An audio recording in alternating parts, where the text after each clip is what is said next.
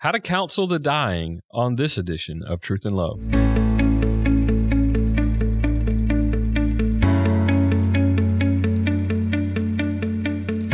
I'm Dale Johnson, and you're listening to Truth and Love, a podcast of the Association of Certified Biblical Counselors, where we seek to provide biblical solutions to the problems that people face. This week on the podcast, I have with me Pastor Tim Pasma. He's ministered at LaRue Baptist Church in LaRue, Ohio, since the spring of 1985.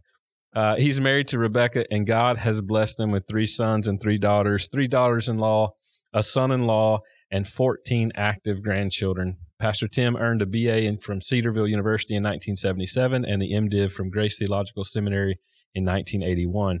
He serves as an ACBC fellow and is on ACBC's board of trustees. He lectures frequently on counseling issues at counseling conferences and for a number of Christian organizations. Tim, I'm so grateful that you're here. It's great to be here. And it's always fun. I, I love uh, being around Tim Pasma, such an encouragement to me. And, um, you know, to see the faithfulness of the Lord in your life, to be in LaRue, Ohio for, for this many years, pastoring faithfully, shepherding. But we're going to talk about a very serious issue even today one that's very difficult to think about, difficult to even minister in moments like this when we talk about those who are who are dying. We know it's reality. Uh, we know it's coming. The, the Bible tells us that it's true. Our experience tells us that these things are true. But sometimes, still, Tim, we have hesitations about this, especially when we're engaging. I, I, I teach pastors, and so guys who are preparing for ministry, this is one of the most frightful things that they have to deal with hesitations about going into a hospital room when when they know someone is dying or even even ministering at funerals there's a hesitation there's a fear that's there. Talk about some of these hesitations for us as we engage in counseling those who are dying. Well you know people are just they're afraid of the subject. They don't want to say anything. You're you're talking to someone who's dying hmm. and you don't you don't want to talk about death right? You just let's talk about the birds that are in the feeder outside her wind, uh, her window, or or how the grandkids are doing, and we're just there's something about death that makes people just I don't want to talk about this, and, mm-hmm. and the world, of course, according to the Bible, is uh, uh, is enslaved to the fear of death, mm. right? Uh, Hebrews chapter two, verse fifteen, and so that's that's not just the people who are dying, but the people who aren't, who are well and mm-hmm. Someone in their family's dying, they just don't know what to do with it. They're just scared of it. Mm-hmm. They don't know what to say, for one thing. Mm-hmm. What do I say? Right. And so we just talk about the inane things that are going on mm-hmm. rather than what's really happening. Yeah, I, I think that that captures most of it where we're maybe even afraid to say the wrong thing because we yeah. don't know what to say. And sometimes in, in, moments like that, to be quite honest, uh, I've made this mistake where we say things that, that demonstrate that we're nervous that might not even be untrue. Uh, we might ask a question, you know, like we're accustomed to. How are you guys doing? Well, obviously yeah. we're not well, right? And yeah. so, yeah. you know, we're afraid to make mistakes like that instead of embracing a moment of weakness and with courage engaging that moment. And I think over my ministry, that's something I've I've learned to do, but I've had to I've had to struggle through some of that fear for sure. Now we have an obligation, I think, to engage especially at these moments where people are about to cross into eternity. Talk about biblically our obligation to engage people who are at this precipice of, of life.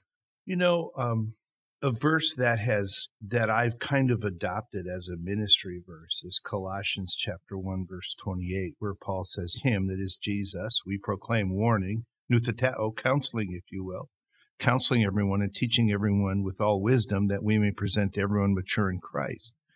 And so, my view of my ministry is I minister the word publicly and privately for the purpose of producing mature people who can give a good account of themselves to Jesus when they stand before Him. And so, until that person dies, I have an obligation to prepare him for that. My, I want to prepare everybody for that. I, I want to help that person frankly, at this stage, I want to help them die well. Mm-hmm. Okay. When we talk about the obligation, you know, we're here, we're actually talking about counseling here. And this is what I really want to communicate. You got to grasp the fact that you're doing normal counseling mm-hmm. in extraordinary circumstances. Mm-hmm. So, what I mean by that is something like this What's the goal of counseling? The goal of counseling is the glory of God. Mm-hmm. And so you have the Apostle Paul saying in Philippians 1:20, I eagerly expect and hope that I will in no way be ashamed, but will have sufficient courage, so that now as always Christ will be exalted in my body, whether by life or by death. Well, I really want to help them mm-hmm. to exalt Christ in their death. That to me is a is a a powerful verse to some for someone who is is dying, and that is, look, and, you know, I'm not going to say this out loud, but what I have to have in my mind for my life and for the life of this one who's dying is, you know what? We are not the central characters in our story. You're not even, the, this person is not even the central character in his death. Mm-hmm. Jesus is. Now that seems radical, but again, you know, the gospel's radical. Mm-hmm. You want to die in such a way that people will see Jesus. That's what the apostle Paul wanted. Tim, I love the way you just described that. Is sometimes in extraordinary circumstances, we think there has to be a radically different way to approach this. But what you're doing is you're helping us to see that we're going to take ordinary counseling principles, ordinary goals that we have that, that remain regardless of the circumstances, and we're going to be able to implement those in this difficult circumstance. And we're going to do it in a way that's applicable and appropriate to the way God gives us in the scripture because the circumstances are certainly different. So we're not coming up with some new method or anything like that. We're, we're going to stick to the scriptures.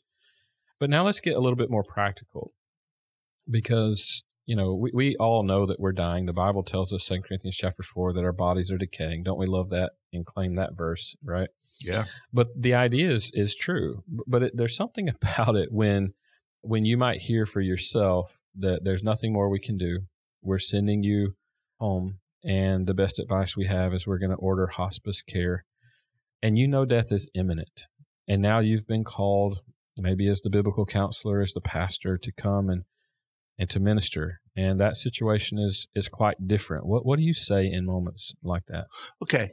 Um, again, normal counseling, extraordinary circumstances. You know what? This is going to sound awful, but you got to gather data. Mm-hmm. Okay, now uh, I'm not going to hand Marion, who's imminent, whose death is imminent. I'm not going to hand her a PDI, but what do I want to know? I want to know things like this. What does she think of her death? Mm-hmm. What troubles her at the end of her life? Does she view her life with regrets? Is she anxious or angry about anything? I mean, I can ask those kinds of questions in a very pastoral way. I'm I'm not, you know, sitting there with a pad like I do in counseling, but I am trying to figure out where she is. And, and if I'm going to minister to her at this point of her life, the, the point where her days are waning and she's going to die, I want to know those things so I can minister to her what she needs to know at this point in her life.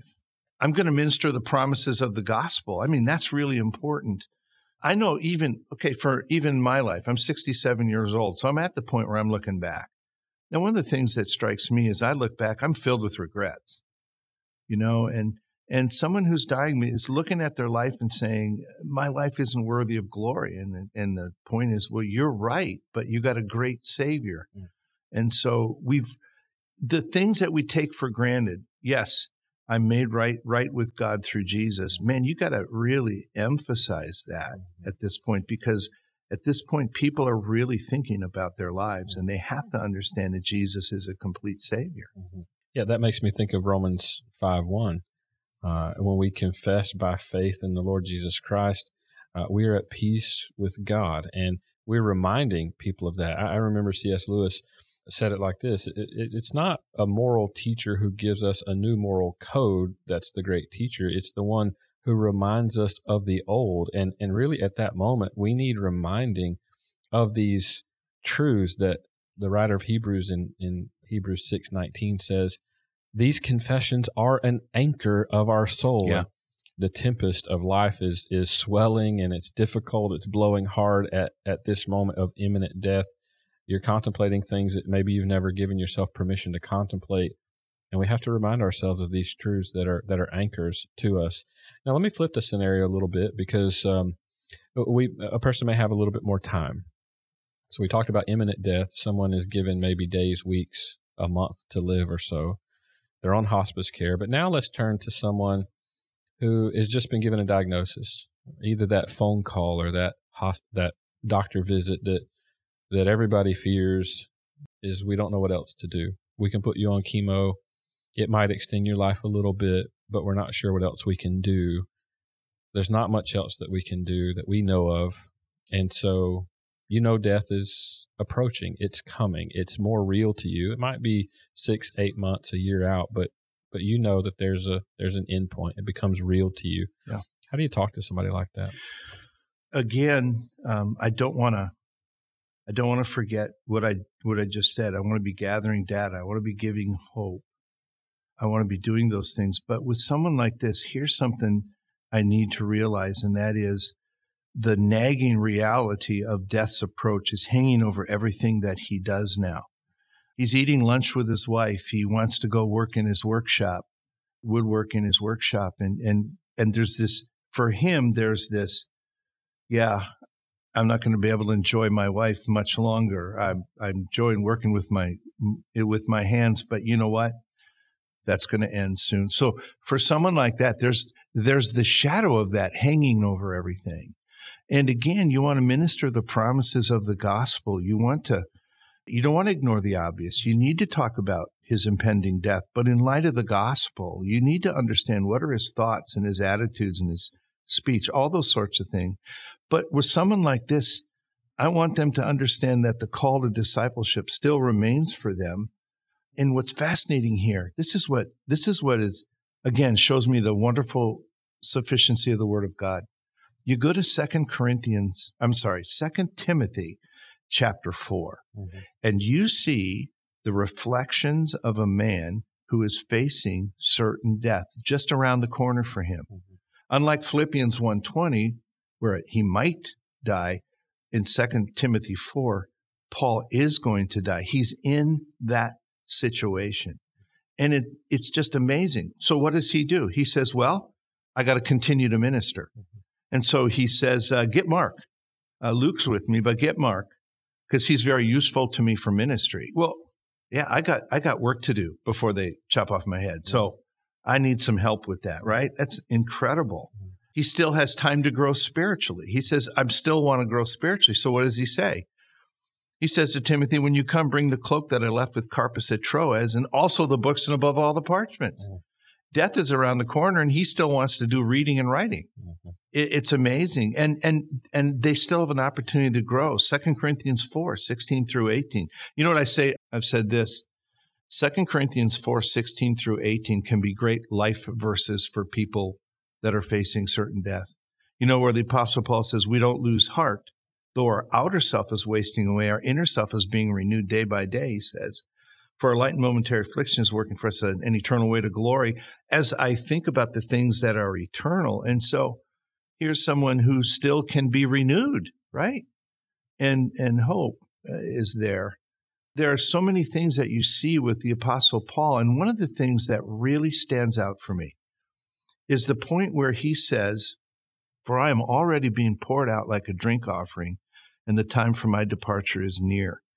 What is amazing about that statement is he's saying, when my blood splashes on the floor, that's like the wine of a drink offering being splashed. Mm. And he's saying, My death is going to be my last act of worship. Mm. And those are the sorts of things I want to communicate to to to my friend. Mm-hmm. Yeah, because now that radically changes everything. Where Psalm ninety becomes real, they're yeah. learning to number their days. Uh, they're, they're seeing the ways in which they invest in time here on earth but with an eternal cause. The, they're changing their mind, Colossians 3, to truly set their mind on things above. And that changes the way that we live, where faith now becomes something that's tangible in the ways in which they spend their days. Things become more valuable with how they invest their time. Yeah. And it does change perspective. And as you mentioned earlier, uh, learning to die well, they really become a testimony to other believers on how to do that with peace. Yeah. And you know, when I, I look at that, that's what really strikes me is the fact that when the Apostle Paul says, I want to exalt Christ, whether by life or by death, he's saying things like, you know what? If the emperor lets me go, I want people to see Jesus. If the emperor condemns me, I want people to say, he walked to his execution, he went through it as if it looked like Jesus, right?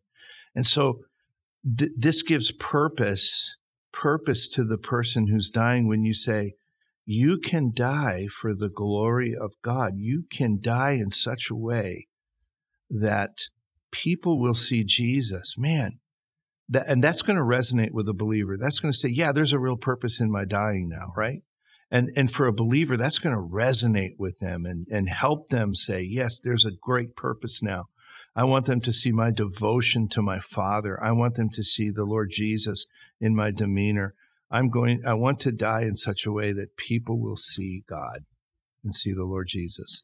Paul's statement, whether by life or by death. And Tim, I'm going to remember something that you said. I hope our listeners do as well that death becomes our final act of worship to the Lord. That changes everything when we think about glorifying the Lord, even in this act of death yeah. that, the, that the Lord is bringing us to, because He does. He numbers our days and we can worship him in that. Brother, this has been a helpful conversation. Thanks so much for helping to squelch our fears, root our faith and hope in the gospel, and teach us to minister to those who are who are dying. This was really as I thought through these things, it was very helpful for me. I am so, again, I am so thankful for the scriptures that are full of, of truth for every situation. Amen to that. So grateful for this. I want to mention to you, Tim has written a little booklet on this subject, How to Counsel the Dying. I'm going to tell you more about that as well.